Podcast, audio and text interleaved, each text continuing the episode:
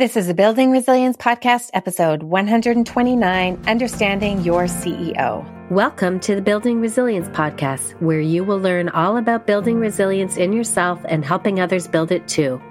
Drawing from the principles of positive psychology, neuroscience, and coaching, I will help you face all the challenges and adversities that life throws at you and help you do more than just survive. I will help you thrive.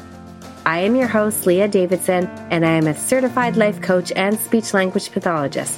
I will help you manage your mind, your emotions, deal with your stress and your overwhelm, and lead a more purposeful and joyful life. Let's get started. Hello, everyone. Welcome to the Building Resilience Podcast. I am excited, as usual, to have you here. And I'm excited because this episode airs in the month of June. And I love the month of June. I get to celebrate my husband's birthday. We celebrate Father's Day and it is our 15 year anniversary this year. And in celebration of that, I have invited my husband to come on the podcast. So I'm super excited about that. We haven't actually recorded it yet. So I'll see where it goes and how it works out, but now I'm committed to it because I've already told you all that he's going to be coming on. But I thought it would be fun just to change things up to have him as a special guest. I know that I talk about him a lot, so you'll get to know him a little bit too. I would also like to ask a favor. It's a favor that I often ask of you. If you would be so kind as to share this podcast. I know that I would love to reach more people. And the best way to do that is if my listeners share it with somebody that they know. So I'd really appreciate if you would do that. And if you would like to leave a review, I would love that as well, because that helps the podcast get more known on all the platforms. Today, we are going to be talking about our CEO. Yes, our CEO. We talk a lot about our survival brain or monkey, as I call it. We've been talking a lot about the nervous system, which is really our brain and spinal cord and the complex network of nerves. But today, I want to talk about another part of the brain that we have mentioned, but not enough. It's our CEO. This is an important part of the brain because of where it is and what it does. Our CEO has a huge role. She is responsible for what we call all our executive function skills. And those skills include a lot of different things that impact our everyday living. So it's an area, if you've been in a car accident or a cycling accident, like many of my SLP clients that I work with, this is an area that is most often injured. The frontal area is the most common region of injury following a mild to moderate traumatic brain injury and the temporal lobe often gets impacted too. And this simply has to do with the fact that they're in the front of your head. So your CEO is right in that frontal lobe. It is the frontal part of your head.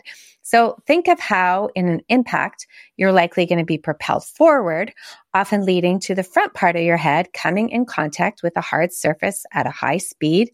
And then it kind of ricochets back within the skull, hitting the back part too. So you get the point. I don't want to get more detailed than, but there are some big bony ridges at the front of your skull. And when your brain comes up against them, well, it's not so good. So frontal lobe damage is very common if you have been injured. So I definitely want to put a plug. Wear your seatbelt, wear helmets. And while helmets may not be able to prevent your brain from moving inside, they certainly can help prevent other external serious injuries and can take a lot of impact. So will lessen the seriousness of any impact if you do hit your head. So please be smart. But let's talk about the CEO. The term executive functioning was coined back in the 70s by Karl Pribram. And in his research, he noted that executive functions are primarily mediated by that prefrontal cortex, so the front part of the frontal lobe. Executive function skills are often divided into different categories and different skills.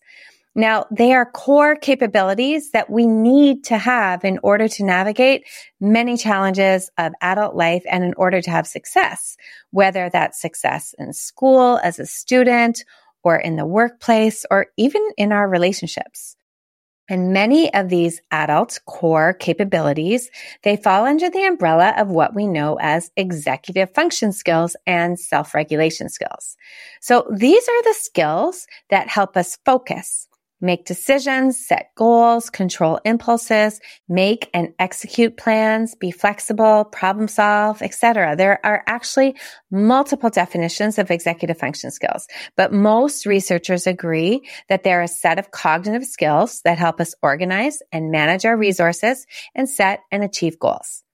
Now, executive function skills are intertwined in so many of the things that we do. Every time we set out to do something, we are using them. As I prepared this information for this podcast, I was heavily relying on them. And for you to get yourself to listen to this podcast and pay attention to it, you're also relying on them. So I don't want to bore you, but I think most people really struggle understanding what executive function skills are. So I wanted to introduce them to you today. Now, this may be of particular interest if you're a parent because the frontal part of your brain, this part of your brain develops slowly and won't reach its full development until the age of about 25 to 30. So think of your kids and our teens in particular, even our young adults. It's important to know that their brains are still developing. Which is why we want to help them, protect them by getting proper nutrition, getting enough sleep, trying to limit exposure to drugs and alcohol to help even in their decision making. As much as they want to do things on their own, we do need to remember that their brains are developing and they don't necessarily have the skills. So they do benefit from guidance. They benefit from limits, from structure. They benefit from talking about things ahead of time, helping them script things out, planning things out, what they can say and do in certain situations, and then reflecting with them afterwards about what they did well and maybe what they could try next time. They could also benefit from us helping them establish good habits, specifically around screen time and making sure that screens aren't impacting their sleep, which I know is a huge problem. And then, of course, since we all know about the limitations of their brain, well, we have to be doing a lot of modeling. We have to give a lot of love. We have to be really patient. We want to try to keep connected to them. We want to help them co-regulate. And maybe they'll be pushing you away as a parent but maybe there are other adults that they can connect with family, friends, teachers, coaches, aunts, uncles, church leaders. Every kid needs to have at least one adult in their life. So as we go through what executive functions are, you can be mindful that these are the skills that our kids don't fully have yet. They're developing and maybe that can help us have some more compassion and kindness with our kids and see the kind of things that we might be able to help them with. We are going to draw from the work of Dr. Richard Guare, a neuropsychologist and certified behavior analyst who has written numerous books on executive function skills with his co-author, Peg Dawson. And they actually just refer to the skills as executive skills. And there are basically 12 skills that are the focus of their work. And it's pretty much in line with a lot of other people say. And they divide them into three broad categories. Planning, self-control, and monitoring. We will go through each skill under each umbrella, but to put it on context, I want you to think of yourself as having a roadmap. With planning, organization, and time management, there are a set of related skills. They help us create a roadmap to get from where we are to where we want to go. Then there's self-control. We rely on our self-control to follow the roadmap to get to where we want to go. So self-control requires consciously directing our actions and behaviors towards the future while controlling our automatic responses such as fight or flight, which may take us off course. When we lack the resources we need to meet our basic needs, we tend to be very present oriented, which makes it kind of hard to exert the self control necessary to achieve future oriented goals. And then the third category is monitoring. Regularly assessing our behavior is what allows us to learn from our experience and to make adjustments if things aren't going the way we would like. So it's like making adjustments on the roadmap. Now, others have divided executive function skills into different categories, like how we organize and plan things, how we react to things, and how we get things done. So it's very similar. They all have this element of planning, regulation, monitoring, and executing. So we'll go through all the specifics in a second, but I do want us to acknowledge a few things first. Firstly, we have strengths and weaknesses in executive function skills. All of us do. It's okay. We are not meant to be perfect. Secondly, There are things that will impact our ability to develop executive function skills, such as our ACE scores, adverse childhood experiences, which you talked about when we talked about trauma, or poverty, and then just ongoing inequalities based on race, ethnicity, gender, age, and social standing. So there are things that are going to impact our executive function skills. So I don't want us to forget those. But let's look at some of the individual skills. Now, under the umbrella of planning, we have planning and prioritization. This is just deciding what steps to take. It's the ability to set goals and then to create that roadmap to reach a goal or to complete a task. It involves being able to distinguish what is important and not important and be able to prioritize the tasks. So it's the ability to break down something that is pretty complex into small parts and create a plan so that you can complete those parts. So taking a large project and breaking it into small tasks and then creating a schedule to complete each task. Now, the next individual skill is organization. And this is the ability to create and maintain systems to keep track of all the information and materials that you have. So knowing where you're putting things, we need to be able to organize our thoughts in our language, spoken and written communication. And then there's time management. We need to know about how long a task will take and what the deadline is. So this is the capacity to estimate how much time you have, how to allocate that time, how to stay within time limits and deadlines. And it also involves a sense that time is important. Now, under the self-control umbrella, we have a few different ones as well. Firstly, we have sustained attention. This is the ability for you to pay attention even when you don't feel like it. So you maintain attention to a specific situation or a task for a specific period time. And then there's selective attention, which is our ability to sustain attention in spite of distractibility, fatigue, or boredom. The next skill under self-control umbrella is task initiation. This is how we get started. It's the ability to begin projects without procrastinating, to be timely and efficient. Now, this skill allows us to begin tasks promptly, even when we don't feel motivated or interested in doing it. So starting a work assignment, even when you're not really feeling it. Then Another skill is stress tolerance. This is how you manage your stress. So we've talked a lot about that on the podcast here. How do you work in quote unquote stressful situations?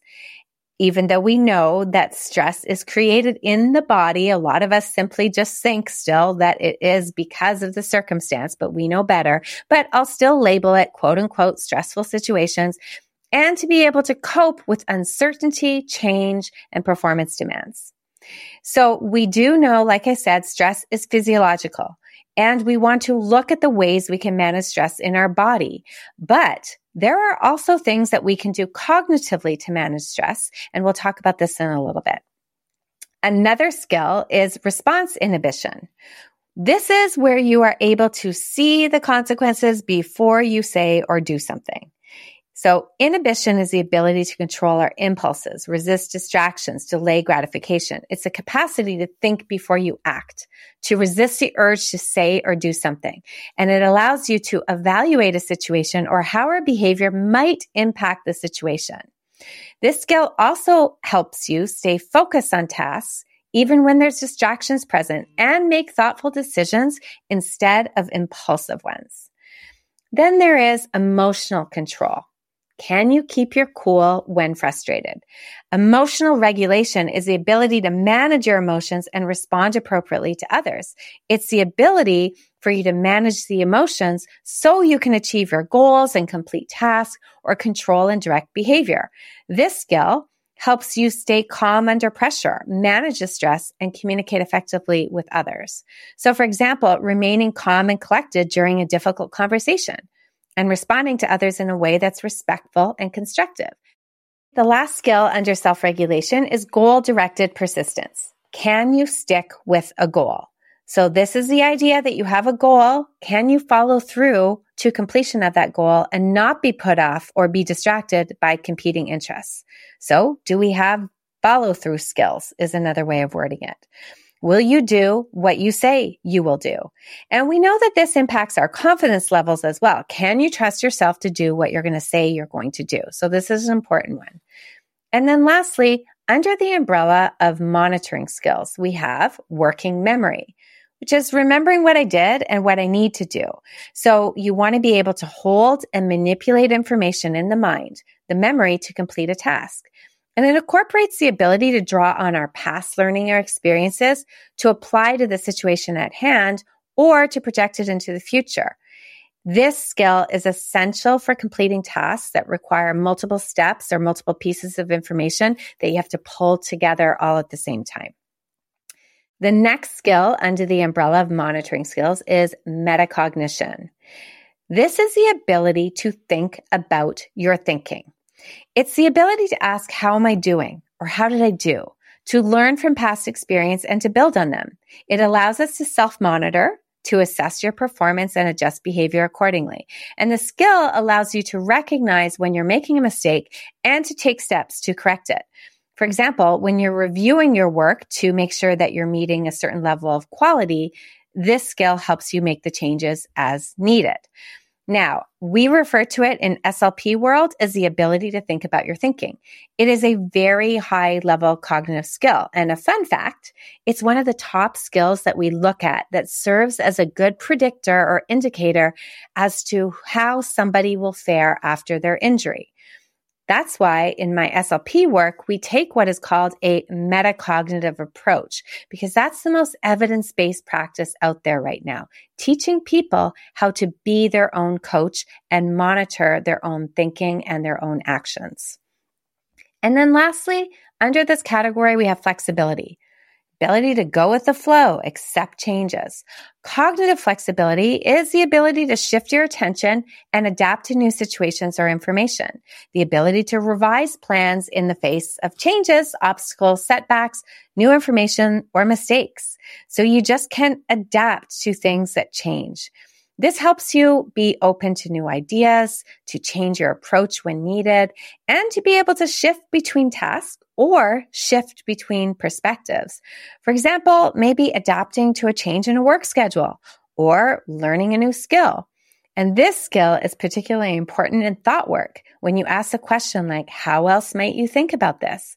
For some people, it can be really challenging and it's likely because they're having a hard time with flexibility. Now, I do want to mention a couple other skills that fall under executive function skills under different frameworks. Problem solving is one, and this is your ability to identify and define obstacles and then generate and evaluate solutions and choose and implement the most effective solution. Then there's decision making.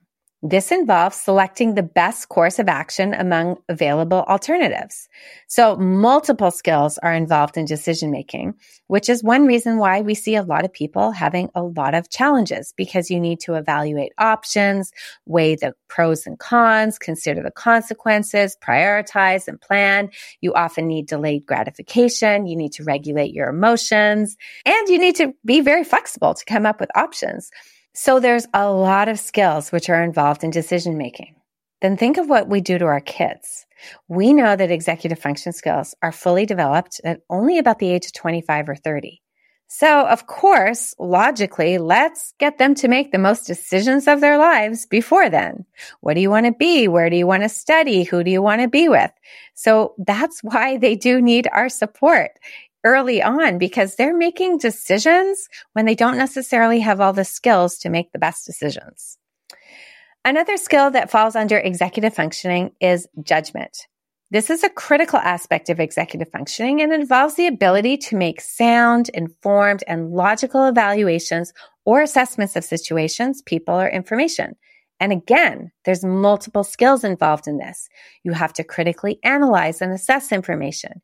You have to identify relevant factors. You have to weigh the evidence, consider different perspectives, anticipate consequences, balance the risks, and you have to self reflect. So there's a lot going on. There are also many things that will affect our executive function skills. Things like our processing speed, Processing speed impacts our working memory, organization, and planning and attention skills. Self talk is also something that can impact our executive function skills. Positive self-talk can be helpful, but many people with executive function challenges engage in negative self-talk frequently. Things like, I can't do this. I'll never be able to do this. And that can cause a lot of harm because it will deflate their self-esteem and create this sense of learned helplessness. And then motivation. Motivation and executive function skills are separate entities, but there's a direct relationship between the two. Somebody with poor executive function skills can appear to lack motivation, but really they're lacking the self-regulatory abilities needed to initiate and complete tasks. And then, of course, self-awareness. This plays a crucial role in the development and the utilization of executive function skills. So self-awareness is your ability to recognize and understand your own thoughts and feelings and strengths and weaknesses and behaviors. And it's so that you can have insight into your own mental, emotional states, be able to reflect on them. It's very closely tied to other executive function skills like metacognition and emotional regulation. And then there is foresight and hindsight. These are skills that interact with executive functions and contribute to effective decision making and problem solving. So foresight just refers to the ability to anticipate or predict future outcomes events. And hindsight is the ability to reflect back on past events or experiences.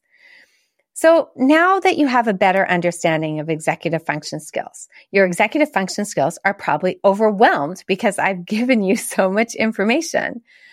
But I want you to think about what happens when you go in a stress response. You may recall we've talked about it before, and I've said access to our CEO and our language skills is limited when we become dysregulated. This part of our brain is actually very sensitive to stress exposure.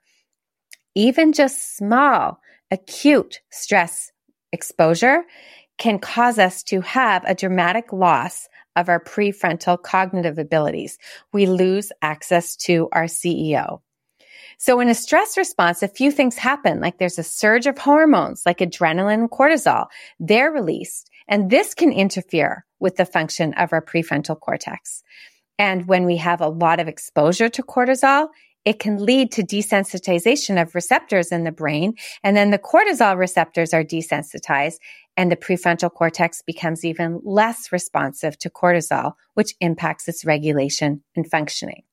So overall, your CEO is going to have limited access when you are in a stress response.